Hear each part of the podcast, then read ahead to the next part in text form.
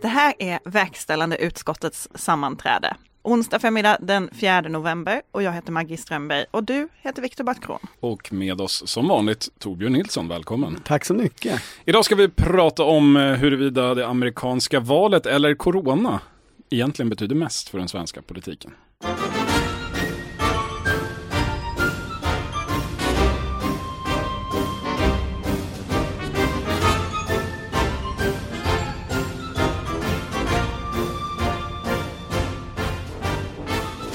Ja, det här är ju inte en eh, podd om amerikansk politik, men det är rätt svårt att bortse från valet i USA igår. Eh, var ni uppe i natt? Ja, jag satte klockan på halv två för att en vän med mer eh, initierad kunskap än jag själv eh, lovade att då skulle det komma intressant information. Det gjorde det inte så tyvärr var jag vaken i fyra timmar till. Sen sov jag en stund och sen hade fortfarande ingenting hänt. Så eh, det är alltid problemet tycker jag, att veta när man ska vara vaken. Torbjörn, vad gjorde du? Så dags sov jag, eller nattade om barn, gjorde jag väl mest den här natten. Mm, jag var uppe, men jag kollar nyhetsflödet eh, med jämna mellanrum.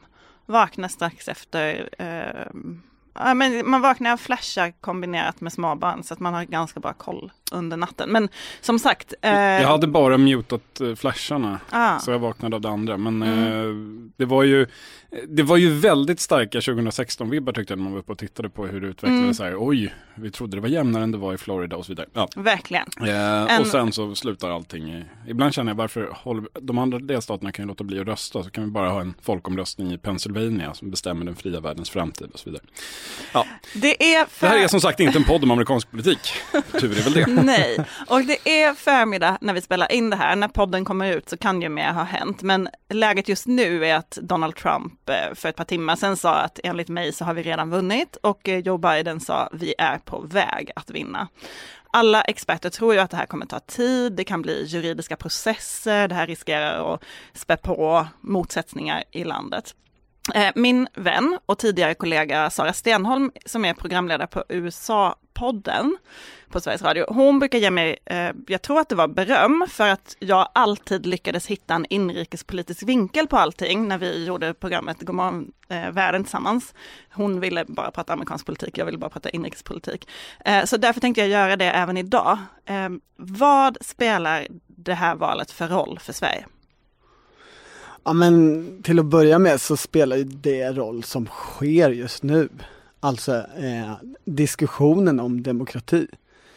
Diskussionen om vad är ett valresultat, vad är ett legitimt valresultat. Eh, bara det att en sittande president liksom vill vill, vill ha, säga att man har ett resultat innan man har räknat alla röster, så hävdar att man inte ska räkna alla röster i princip, säger han ju det. Det låter ju liksom som science fiction eller så här, nej, eller kanske som en så här undergångsfilm i, i våra öron, tänker jag. Men det gjorde ju rätt mycket som Donald Trump sa för fyra år sedan också. Och sen har ju ganska mycket gått i den riktningen att, att det vänds in och, och eh, ja, andra politiska eh, eh, aktörer rör sig också i en sån riktning. Så jag tänker att det liksom är, det får ändå effekter eh, och leder till en liksom fördjupad eller mer allvarlig eller aktuell diskussion om vad demokrati är. Även här i Sverige. Även här i Sverige. Vi har ju ändå eh, valmyndigheten. Det har, USA har ju inte valmyndigheten.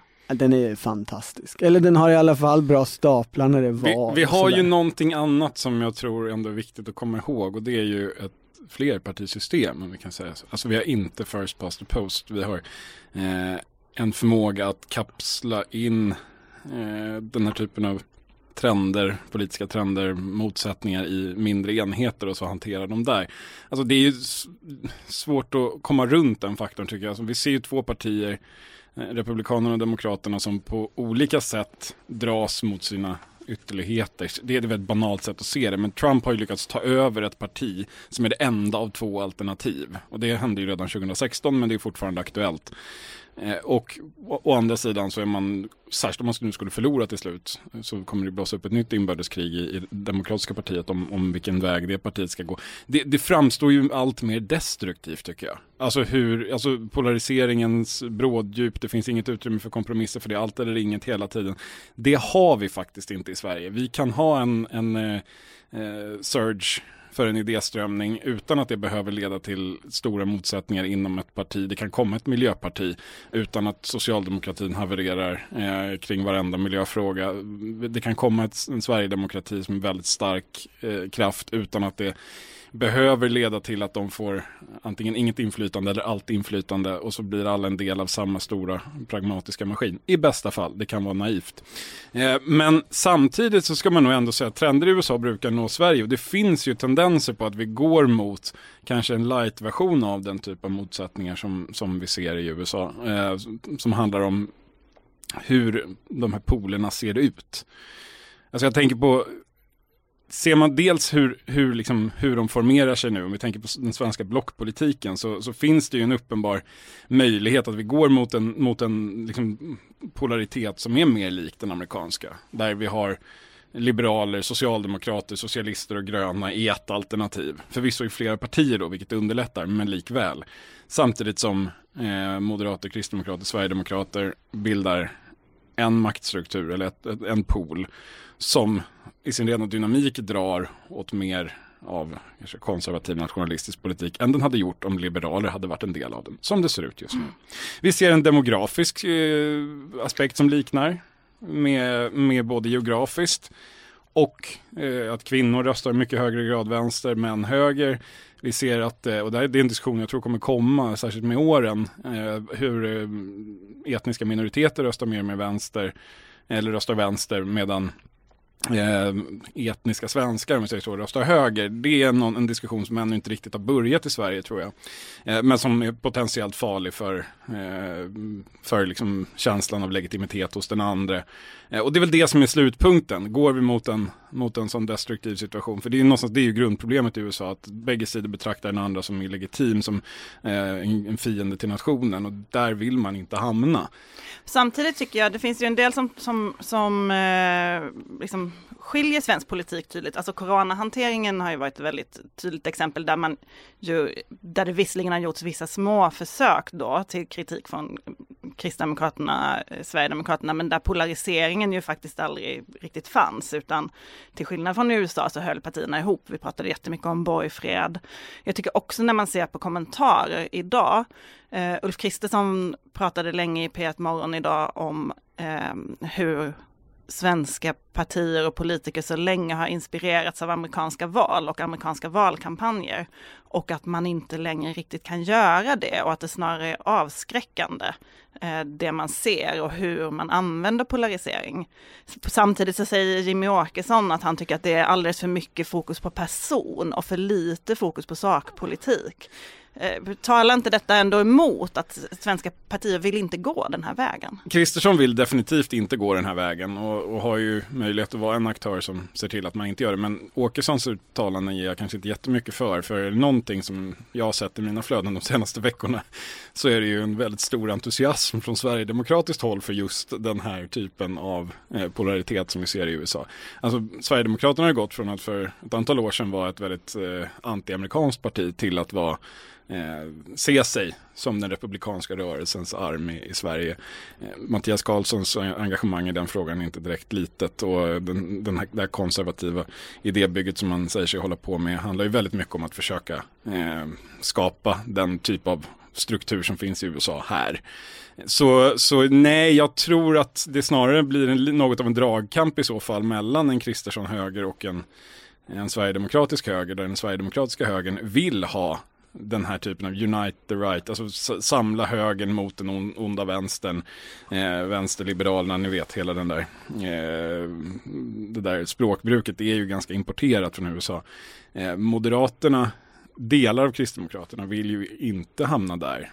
Men frågan är ju vilken väg gravitationskrafterna går med tiden. Det är ju, det, det, alltså, det är fortfarande öppet och det finns som sagt mycket som talar emot att Sverige skulle hamna i en så extrem situation som USA är främst eh, flerpartisystemet. Men, men Ja, men tendensen är, är levande tycker jag. För det, det är ju den andra saken man tänker på. Alltså, vi har ju i Sverige haft två tydliga block och nu är ju de blocken mindre tydliga egentligen. Eh, Eller formeras om. Men det som också sker parallellt med det är ju att de stora partierna blir mindre och att partierna Alltså det blir eh, inom blocken en mycket otydligare maktfördelning. Mm. Eh, där jag, jag känner att jag pratar så otroligt mycket om Annie Lööf i den här podden. Jag vet inte varför, men, men jag tycker Det är inte helt ologiskt med tanke på att hon är ändå puppet master vecka. Nej men jag menar att. Centerpartiet och Annie Lööf har ju en, en annan idé om, om eh, vad som ska hända med det parlamentariska landskapet där det ska växa fram en fransk mitt. Absolut. Fast CG Ekman-mitten, Ja, för men att tala svenska för länge sedan. i praktiken så blir väl Annie Lööfs idé ganska lik Jimmy Åkessons, Mattias Karlssons idé i praktiken. Hur då menar du? Ja men alltså Centerpartisterna har ju den franska avgörande valomgången mellan Macron och eh, Marine Le Pen Mm. som sin någonstans här urhändelse av den moderna politiska förståelsen att det är den situationen man vill ha. Den motsäger inte på något sätt den som Sverigedemokraterna vill ha, snarare tvärtom. De vill också ha den, den slutomgången, bara att de vinner den istället för att förlora den. Eh, det, det är ju snarare frågan, ska, ska liksom centralpunkten i det vänstra alternativet vara en Macron-liberal eller ska det vara en Sanders eh, vänsterperson eller ska det vara någon slags kompromisskandidat som man kan se Joe Biden som? Eh, det är ju snarare en fråga för, det, för de interna förhandlingarna i januarilägret då, men slutresultatet är ju detsamma. Ett alternativ som står mot eh, högermörkret då i deras... Eh, Ja men om jag- det jag inte tycker- istället leder till tre alternativ där mittenpartiet kommer växla mellan två andra. Hur menar du det, det, att det skulle gå till i Sverige? Man säger Alltså så gärna som det men- har gått till historiskt. Det är väl så svensk, ursäkta kolla på historieläraren här intill. Det är väl så, har det har varit fungerat. under vissa epoker i Sverige. Så var det ju under, under liksom 20-talet. Tre, tre jämnstora krafter. Eh, liksom, eh, konservativa, liberaler och socialdemokrater. Men det var ju, det var ju sen, avvecklades ju det. Eh, liksom vartefter och, och drogs in till ett blockliknande system. Fast det går ju heller inte att säga för att under den tiden Alltså under det, liksom mitten av 1900-talet var ju borgerligheten så splittrad så att den inte kunde arbeta tillsammans. Då levde ju fortfarande de där tre krafterna kvar i praktiken. Moderaterna, alltså det som är Moderaterna idag, högerpartiet då, var ju eh, liksom paria-parti på ungefär det sätt som Sverigedemokraterna är idag. Att så här, ja, de kan man väl prata med, men man kan ju inte sitta i regering med dem, eller men man kan ju inte ha något större samarbete med dem. För liksom, det stora liberala partiet som, som fanns då under liksom Bertil Ohlin kunde ju inte, liksom, högern var ju farlig. Högern eh, fick man ju inte gå för nära för då skrämde man ju bort väljare och liksom och man tyckte nog också, eh, Bertil Ohlin själv, att, att högern var inte bara usel utan hade mörka krafter i sig eftersom det partiet kom från den sortens radikala, eller hade i sig den sortens radikala konservatism som vi ser komma tillbaka nu. Det var ju liksom krafter som, de krafterna som ifrågasatte demokratin i Sverige. Alla, alla, alla de reformerna och det är de krafterna som, som också eh, liksom återkommer idag. Alltså inte i det moderata partiet idag men men eh, det, det är liksom den uppdelningen och den idédiskussionen som ju, som ju återinträder. Och det har ju liksom det var ju den tvättningen, det moderata samling, det som nu heter Moderata samlingspartiet eller Nya Moderaterna eller vad, you name it, som liksom kommer från Allmänna valmansförbundet. De ägnade sig i åratal åt att tvätta bort att de hade, deras företrädare hade varit emot att införa demokratin i Sverige. Men det finns, tack för den lektionen. Men, Eh, Inga problem, ingen det- orsak. men det finns ju någonting intressant i det du säger, vilket tycker jag om, om hur Sverigedemokraterna har ändrat sin eh, relation till USA och sitt sätt att inspireras. Jag funderade på hur det var då för fyra år sedan. Eh, inf, liksom, då, då hade ju medier, svenska medier jättesvårt att hitta Trump eh, väljare, eller vad ska man säga, att de som sympatiserade med Trump bland svenska politiker. Och det gjorde ju inte Mattias Karlsson då. Han uttryckte ju sig inte så då. Det, den enda som egentligen var satt i tv-sofforna var ju Mikael Jansson, Sverigedemokraternas förra partiledare, som var den tydliga Trump-anhängaren bland svenska riksdagsledamöter. Och det var ju lite klasskillnad ändå att sätta Mattias Karlsson i SVTs valvaka Eh, tidigare gruppledare, den liksom till stor del tänkande delen av Sverigedemokraterna, än att sätta den förra partiledaren som man kuppade ut. Ja, och, och som, som sen lämnade partiet dessutom. Och gick till Alternativ för Sverige ja, Ja men och som redan då så ansågs ju Mikael Jansson i partiet så att säga var Extrem. för radikal eh, och man lät ju honom vara kvar från ledningens sida för att liksom sluta den här freden mellan Stockholm och Skåne och gamlingarna och, och liksom Göteborg det nya. Var väl han fann, eller? Jo, fast fan, jo, jo men företrädandes idémässigt, mm. liksom det gamla Sverigedemokraterna innan Jimmy Åkesson. Och det säger ju någonting väldigt mycket hur, alltså idag är det ju inte kontroversiellt eller liksom besvärande i, i Sverigedemokraterna att tala pro-Trump och att göra det dessutom på ett sätt som är så att säga trumpiskt, hånfullt mot motståndare. Det verkar ju snarare som att det är lite känsligt att att vara anti-Trump i Moderaterna. Jag vet inte om ni såg när Ulf Kristersson eh, endorsade Joe Biden i veckan.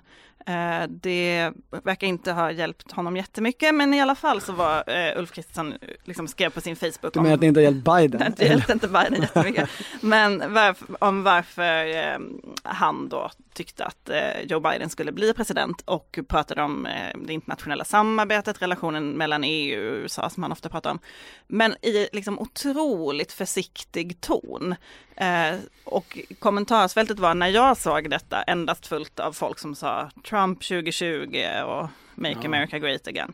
Men det var liksom, eh, det var lite känsligt och en helt annan ton än vad Fredrik Reinfeldt har idag om man säger så. Det handlar väl delvis tror jag om att det faktum att Ulf Kristersson kandiderar till att bli statsminister i Sverige och att Trump kan vara president i USA när han blir det, att man har inte, eller man tycker sig inte ha råd att ha ett för Eh, det, det, kan vara en överskattning av den Du tror det handlar mer om relationen till Trump än relationen till Moderaternas väljare? Ja, faktiskt. Mm. Med tanke på hur försvinnande litet stödet för Trump är i den riktiga breda svenska opinionen. Det är intressant att vi ens pratar om det här, men, men det görs ju eh, sådana mätningar i olika, eller i alla europeiska länder och länder i andra delar av världen också. Men, alltså, och Sverige andelen, brukar väl ha lägst? Ja, andelen som, som säger sig liksom stödja Trump i det amerikanska valet är ju mindre om jag minns rätt, en andelen som stödjer Sverigedemokraterna i riksdagsval. Så jag tror inte att Moderaterna riskerar några väljarförluster direkt. Sen tittar man på Ulf Kristerssons Facebook-uppdateringar så är det nästan alltid ett gäng arga personer som man nästan kan ana snarare röstar på Sverigedemokraterna som kommenterar, som ofta på internet. Så jag tror inte det, det, det handlar nog mer om det, att en, en slags statsmannamässig ambition än, än att eh, hålla några egna väljare om ryggen. Sen finns det naturligtvis eh, all, ja, eh, moderater som stöder Trump också. Och det finns absolut i Moderaterna en dragning åt den här typen av konfliktlinje som jag lite vagt försöker sätta fingret på. Den här liksom polariteten där, där man eh, eh Ja, men ta Hanif Balis nätgame, det är ju väldigt inspirerat av USA. Eh, ta, ta den här typen av, eh, den, den här meme-kulturen som går ut på att måla fienden som, som den här uh, aningslösa, uh, naiva vänsterliberalen vid kusten. Eh, kusten i USA alltså. Östkusten alltså. I USA. Ja, eller mm. västkusten för den mm. delen. Mm. det finns ju liksom en dragning åt den typen av konfliktyta i Moderaterna. Sen behöver väl inte den helt sammanfalla med att man gillar Donald Trump som person person. Men det är det jag menar med dynamiken. Om, om fienden är den där Annie Lööf eh, socialisthybriden som, som är chefredaktör på någon tidning eh, och liksom dina, dina anhängare är så här verklighetens folk. Alltså om det är den liksom, ja. polaritet du jobbar i, ja, men då hamnar du ju ganska långt åt dagens republikanska håll. Och det är ju en dynamik som kan dra med sig Moderaterna det är ju mm. en jäkla utmaning för Ulf Kristersson om man inte vill ha det där. Det, alltså det här är ju någon form av så här prox, alltså synen på USA just nu, det är lite så här proxykrig om högerns själ. Sverigedemokraterna har insett att men herregud, en kille som är lite mer som oss håller, håller på att vinna det här, håller på att liksom ta över, är den amerikanska högern nu. Det, vill, det tåget vill vi vara med på, för det här är ju Moderaternas gamla systerparti. Det visar ju att i så fall att tyngdpunkten ska ligga närmare oss. Om ni förstår vad jag menar. Det är Absolut. så här, jag har inte sovit så mycket. Nej men, Nej men, nej, men jag tycker det här, är, det, det är intressant det du säger att personen är kanske inte så avgörande och det, alltså jag menar det här kan ju, den här juridiska gyttjebrottningen som nu lär följa, kan ju lika gärna sluta med liksom att Biden vinner. Och då finns, har det funnits liksom, upplever jag på sina håll åtminstone en liksom övertro i att så här, ja men då, då är vi tillbaka. Det är vi i alla fall tillbaka på liksom, eh, punkt noll då, det här är vänster eller liberaler, eh, moderatliberaler också för den delen, som liksom tänker sig. Men saken är ju att det här är en idérörelse som, som är igångsatt och som inte liksom är dess eh, liksom halvt eh, crazy galjonsfigur primärt. för att inte tala om vad som händer i ett läge där eh, den figuren har sagt att vi har vunnit valet eh, och allt som sker efter det troligen kommer betraktas som valfusk av ganska många. Ja, men och även, ska jag säga, även om Trump skulle förlora och mot all förmodan även acceptera den förlusten efter att han har torskat med, vad vet jag, några 20-tal tusen röster i Michigan, Pennsylvania, Arizona, what not. Eh, likväl så har han ju och hans rörelse vunnit, tror jag, slaget om Republikanerna. För det här valet som han gör är ändå mycket bättre än vad någon trodde, precis som det var 2016. Och han kommer ju mycket närmre i så fall att vinna än vad Mitt Romney gjorde, än vad eh, liksom, eh, John McCain gjorde mot Obama.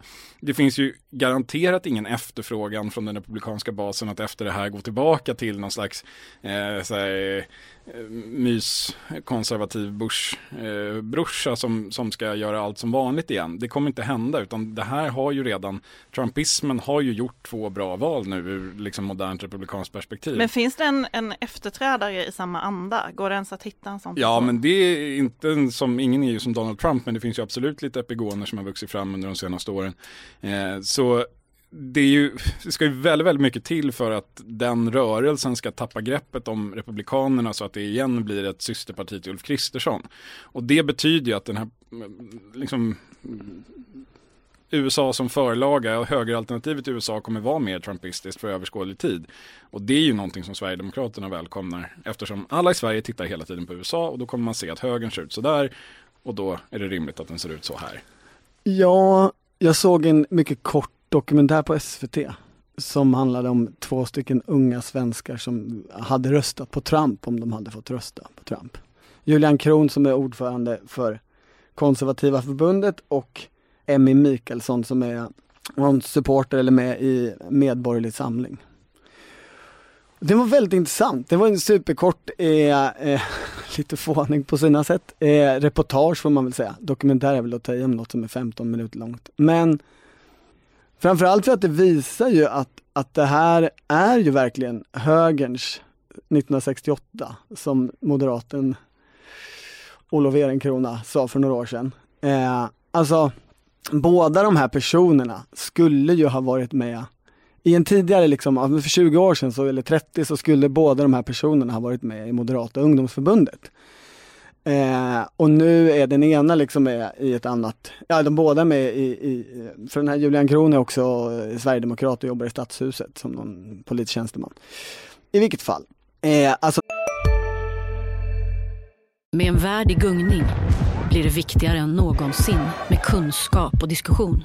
Att värna det fria ordet, för livet och demokratin. När du trodde att du visste allt, har vi alltid lite till.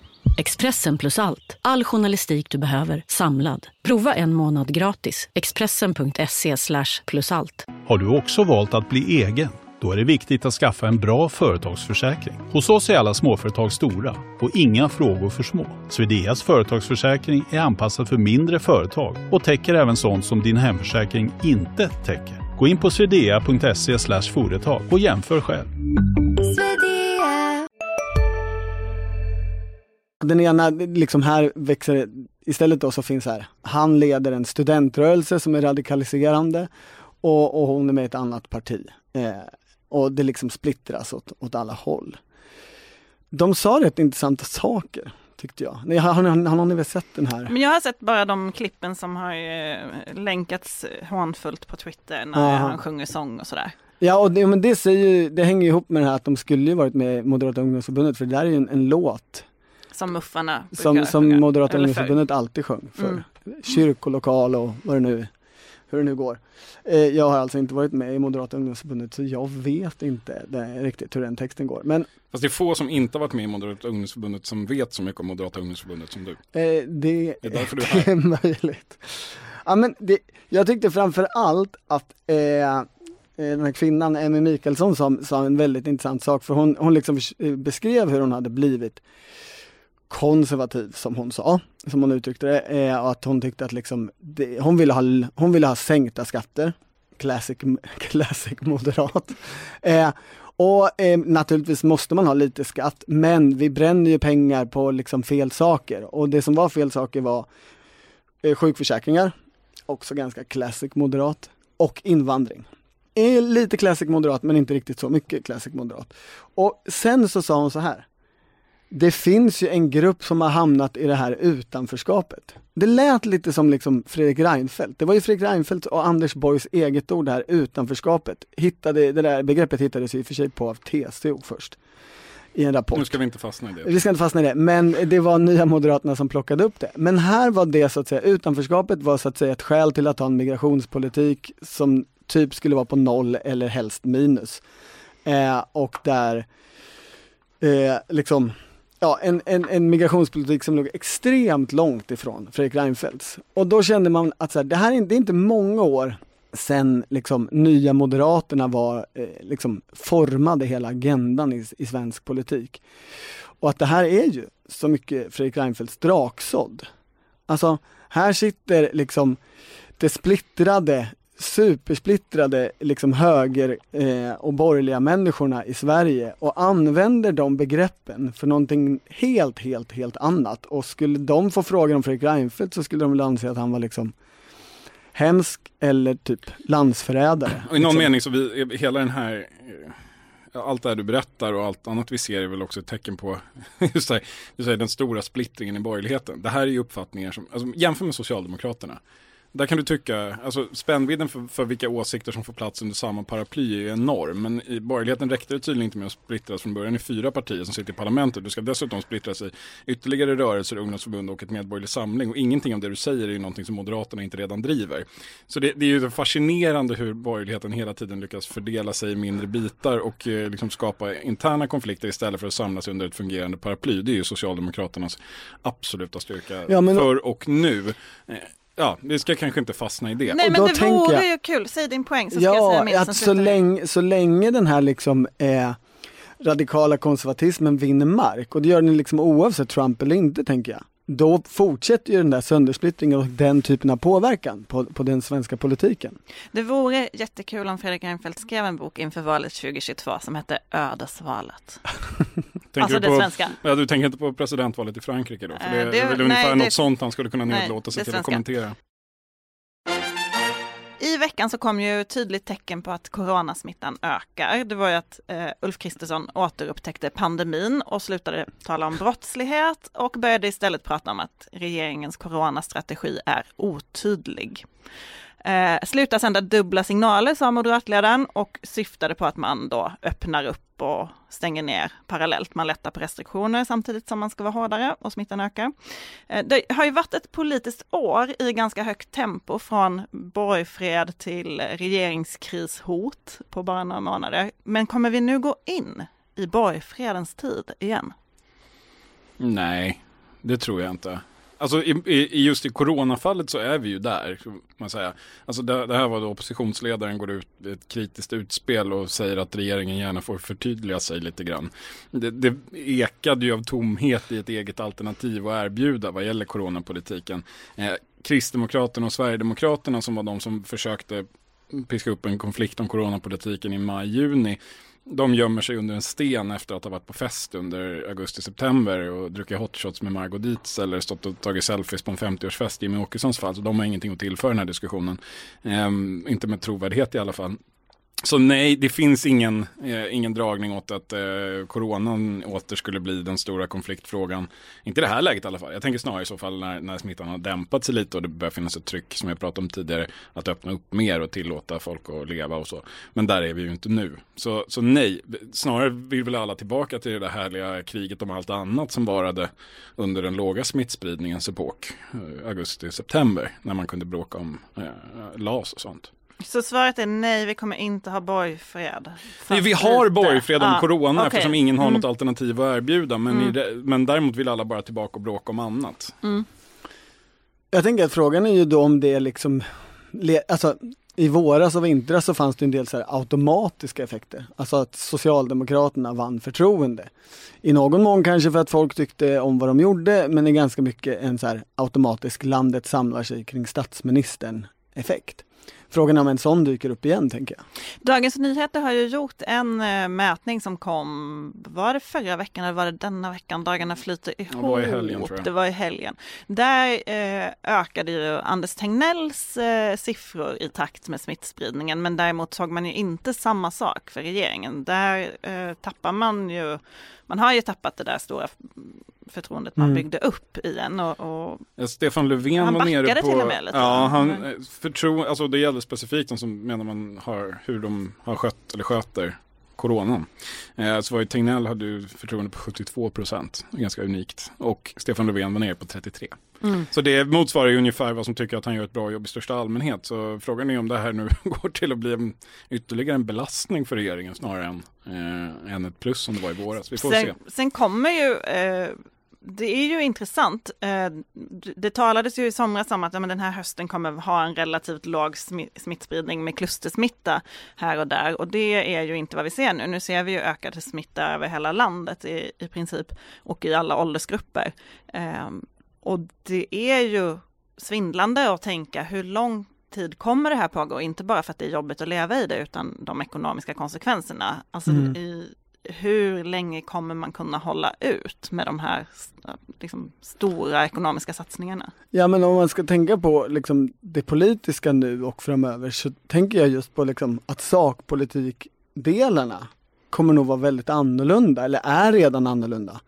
Alltså så här, skolstängningarna som Sverige inte gjorde har man ju liksom fått rätt i eh, om man jämför sig med omvärlden. Alltså omvärlden stänger, i Europa stänger man nu ner precis som man gjorde i vintras, våras, eller, eh, mer eller på, sam, på samma sätt eller mer, fast inte skolorna. Där har liksom Sverige en, en fjäder i hatten.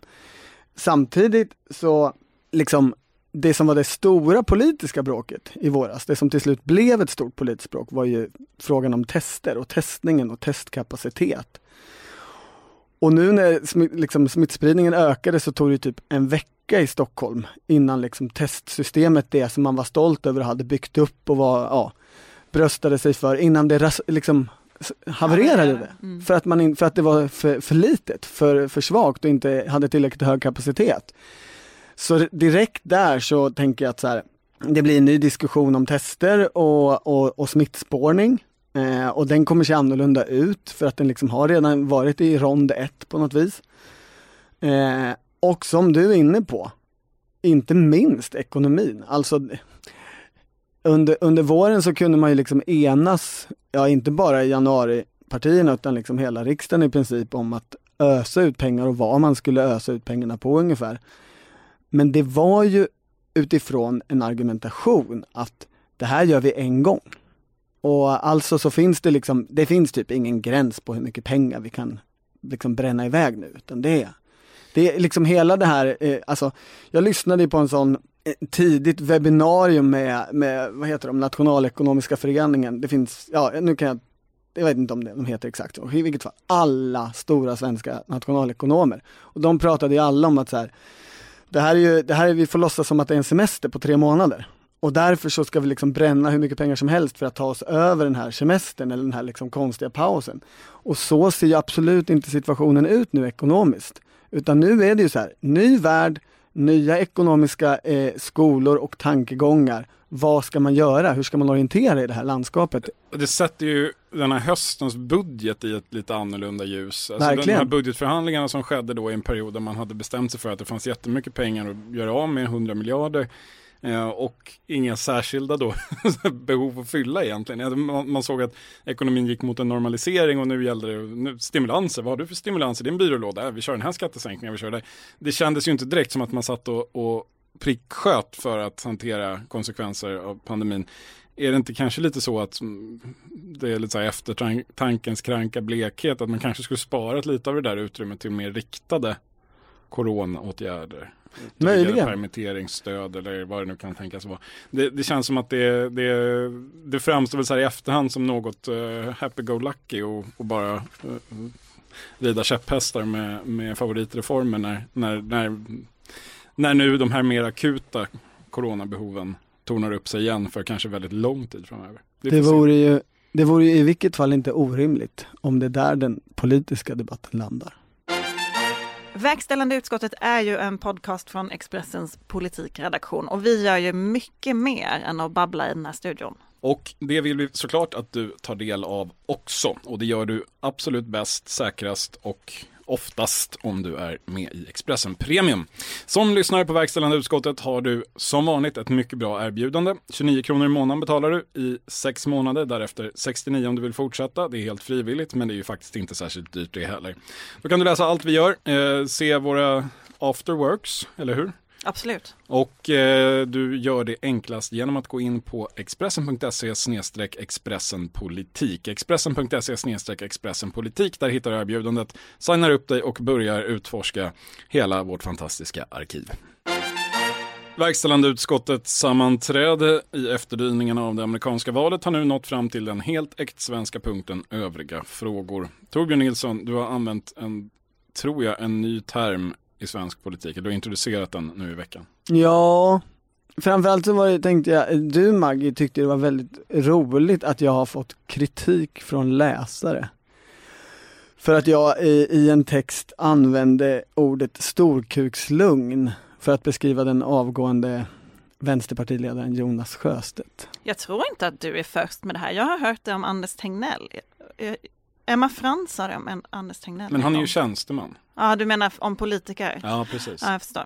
Så, det har ju absolut för använts ja, i en liksom, populärkulturell diskurs Nej, och så. Men, okay. men, eh, Ska vi definiera det här begreppet? Anna... Du får jätte, ja, du precis, det, det, känns som att det är ditt ansvar. Ja. Vi har inte använt det här ordet. Nej, okej. Okay. Nej, så som jag uppfattar det här begreppet så, så är det ju ett sätt att beskriva en person, en man eller en kukbärare eh, som är så trygg i sig själv att han liksom inte ägnar sig åt tuppfäktningar och allmänt bröstande. Eh, vi pratade ju lite om vilka andra politiker som har ja, det var det jag tänkte. Eh, ståkukslugn. Att vi, eh, att vi borde prata om här på mötet. Ja, eh, är, är det någon som har några förslag? Eh, det, det är ju enklast i politiken, för man tänker ju först på partiledare och där hamnar man ju, i alla fall när jag går igenom ganska snabbt, i att det finns inte så många. Eh, jo men vi, eh, eh, vi måste väl kanske också för det här begreppet säga att eh, teorin är ju att eh, den här eh, liksom de här personegenskaperna hänger ihop med den fysiska storleken på könsorganet. Den, den teorin är kanske inte vetenskapligt vet bekräftad. Om. Nej det vet jag inte. Utan det handlar mer om en, en attityd. Ja precis. Där till vi... exempel, eh, ja, men skulle man kunna säga att eh, Fredrik Reinfeldt var en sån person? Ja, det skulle man kanske kunna säga. Det handlar väl lite om att vara, ha en viss tillbaka eh, lutenhet eh, och inte vara så jiddrig också. Precis. Alltså typiskt eh, inte storkukslugn i svensk politik är ju Olof Palme. Ja. Carl Bildt. Ja. Det, det... Anders Borg kanske, för jag tänker också eh, den där skärgårdsfesten oj, oj, oj. var väl kanske det, det ägnar man sig kanske inte åt. Eh, möj, möjligen så är inte det så att säga in character för en stor kukslugn person. Det, det är möjligt. Men framförallt skulle jag säga att det går att säga Anders Borg som en inte storkukslugn person. På, baserat på liksom hans politiska agerande och hur han var i debatter och sådär. Han var ju väldigt Carl Bildtsk. Liksom uppfostrad eh, av Bildt och, och liksom den, den typen. Eh, en som nog går, förutom Reinfeldt, eh, Sjöstedt Reinfeldt, det är ju Torbjörn Fälldin. Han är ju ändå urtypen av storkukslugn, tänker jag. Det var kul när du skrev det här för jag fick genast eh, sms från eh, en presschef Ja, eh, som, du får så mycket sms. Som eh, ville berätta vilka journalister det brukar talas om som storkukslugn. Spännande. Eh, jag kommer inte nämna några namn för jag, jag, jag tror att vi redan är ute på djupt vatten i det här Historiskt samtalet. har det gått dåligt i den här podden när vi pratar om andra journalister. Så jag tror, eh, jag, jag känner mig färdig med det här ämnet. Är det någon som vill tillföra Jag, något? jag, jag vill tillföra en, en fråga, Ja. det, för jag vill inte könsdiskriminera. Vilka kvinnliga politiker uppbär egenskaper som skulle kunna beskrivas som storkukslugn? Ja du. Viktor, Viktor vill helst, Viktor vill helst ajournera Nej, men, hela den här eh, frågan och ta den vid nästa eh, möte. Du, Bordläggning. det är bordläggning, du kan få Ehm. betänketid, absolut. Nej men jag skulle, jag, jag har en som jag är säker på och en som kan, kanske Lena Hallengren. Mhm. Men absolut Anna Ekström. Ja men Anna Ekström är väl ett bra, är väl ett bra namn. Men då är ju storkukslugn samma sak som pondus. Och då är det ju i, i sig eh, sexistiskt eller diskriminerande. Just det. Uttrycket. Vi tar- vi- Det är alltid dit vi kommer Kan, tillbaks. kan utskottet landa i att eh, vi tar avstånd från begreppet? Ja. Ja, bra. Eh, jag, där vill jag reservera mig.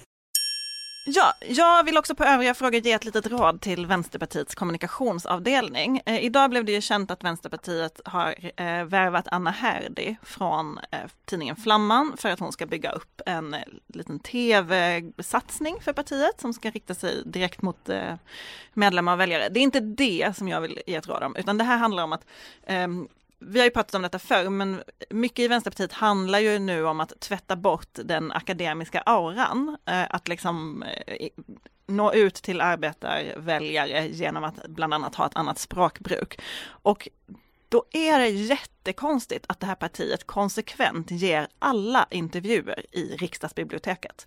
För det som händer då är att i princip alla bilder på Vänsterpartiets partiledare, både eh, Nooshi och Jonas har ju gjort väldigt många intervjuer nu i samband med skiftet. Det är liksom framför den här raden av de där vackra inbundna riksdags... ehm, det är ju eh, protokoll, Riksdagstrycken. ja, riksdagstrycken eh, i fina höstfärger. Så att det, det, det finns liksom inte en mer akademisk aura än det där rummet där de ger alla sina intervjuer. Invändningen då, jag tror inte att det är ett, nödvändigtvis ett problem. Jag tror faktiskt inte att det är gamla böcker som, som är det, den liksom image de vill bort ifrån. Det hade varit värre om det hade varit så här, typ, alla bilder hade varit tagna på så här Götgatspucken, Nytorget Ja, med så här uteserveringar med folk i stora skägg och sådär. Alltså gamla böcker signalerar väl snarare att det här är ett trovärdigt parti och som Fast det är, nej men alltså, ja, nej jag tror inte på det där. Ja, men jag, tror jag, jo, men jag tänker så här, om, de, om ut och fota, det finns ju massa så bygg, bygg, vad heter det? Eh. Baracker i, utanför riksdagen. Fota där! Nej, jag tror inte det. Jag, jag, jag tror att man, jag tror att det kan vara mer genomtänkt än vi tror det här. För vad har man att övervinna här? Man, man väljer, alltså om, om man ska tänka ur Vänsterpartiets perspektiv, vi väljer Nooshi Dadgostar, en yngre kvinna då jämfört med den tidigare eh, medelålders mannen som dessutom har eh, liksom annan etnisk bakgrund än pursvensk. Eh, Finns det fördomar i det här läget? Ja, eh, det gör det. Då- Det finns många som tänker att ja, hon har varit i Botkyrka, det här är någon så här jiddrig uppkomling som inte kan lita på. Men, och sen har vi pratat om tidigare att hennes politiska profil är något annorlunda än det. Jag tror inte alls att det är fel att tänka att vi etablerar henne som en mäktig person istället för att så här, som en uppkomling framför, en, eh, framför något som ser ut som eh, ett förortshus eller så. Alltså man, man utmanar folk. Nej men en byggbarack. Okej, Jo, jo, men- Vänsterpartiets kommunikationsavdelning kan välja vem av oss ni vill ta råd ifrån och skicka fakturan till. Ja, precis. Och det här säger jag inte bara för att jag själv har intervjuat henne framför gamla böcker. Jag tycker ändå vi måste notera det samordnade hånet mot Liberalerna.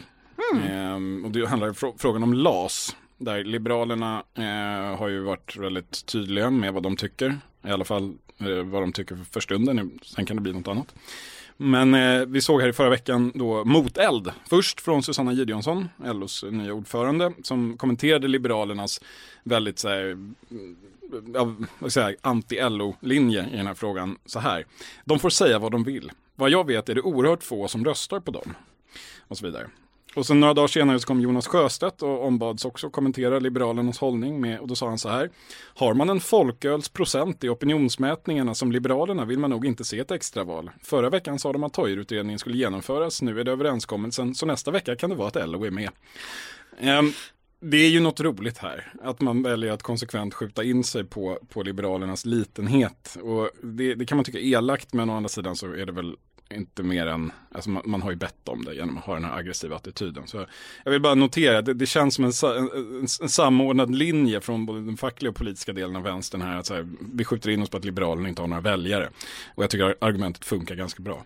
Nyamko Sabunis eh, kommentar till eh, valet i USA var ju också att hon var imponerad av hur Donald Trump hade lyckats väl, eh, vända sina opinionssiffror. Det var ändå close to home. Det där är ju det är ju en rolighet i det där, men det kan ju bakfyra som det heter med en väldigt dålig svensk översättning. Alltså Socialdemokraterna höll ju länge på i flera val med så här, samma sak mot Kristdemokraterna. Vadå det där lilla meningslösa partiet, eh, det kan väl ingen bry sig om och sådär. Och det ledde ju, eh, ja om man tittar, det kanske, det går väldigt svårt att, att, att säga att det var just det, men effekt, en av effekterna måste ju ha varit att det hjälpte till att ge uppmärksamhet till det här lilla partiet som då andra borgerliga människor kunde stödrösta på eh, och säkra existensen i riksdagen. Minns ni inför valet 2014 på våren när det kom fram då efter en då, dåligt liksom efter en väldigt tydlig läcka inifrån S att man hade en valstrategi om att krossa Centerpartiet. Valet gick ut på att få Centerpartiet ut i riksdagen. Med fem, sex års ljus så framstår det ganska roligt att det blev inte riktigt så. Det blev tvärtom och sen blev det ännu värre för Socialdemokraterna. Nu styrs man av Centerpartiet.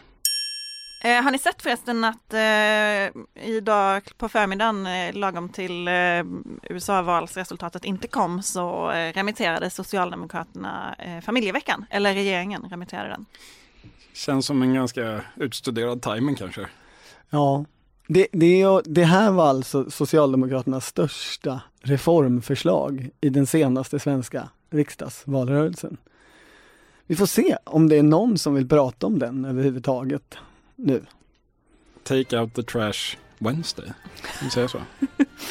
ja, hörni, det här eh, mötet är slut för den här veckan. Tack för att ni eh, kom hit. Tack själv Maggie. Eh, vi ses igen om en vecka.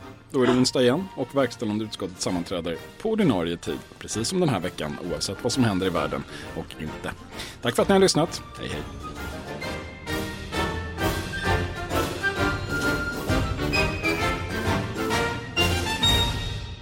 Du har lyssnat på en podcast från Expressen. Ansvarig utgivare är Klas Granström.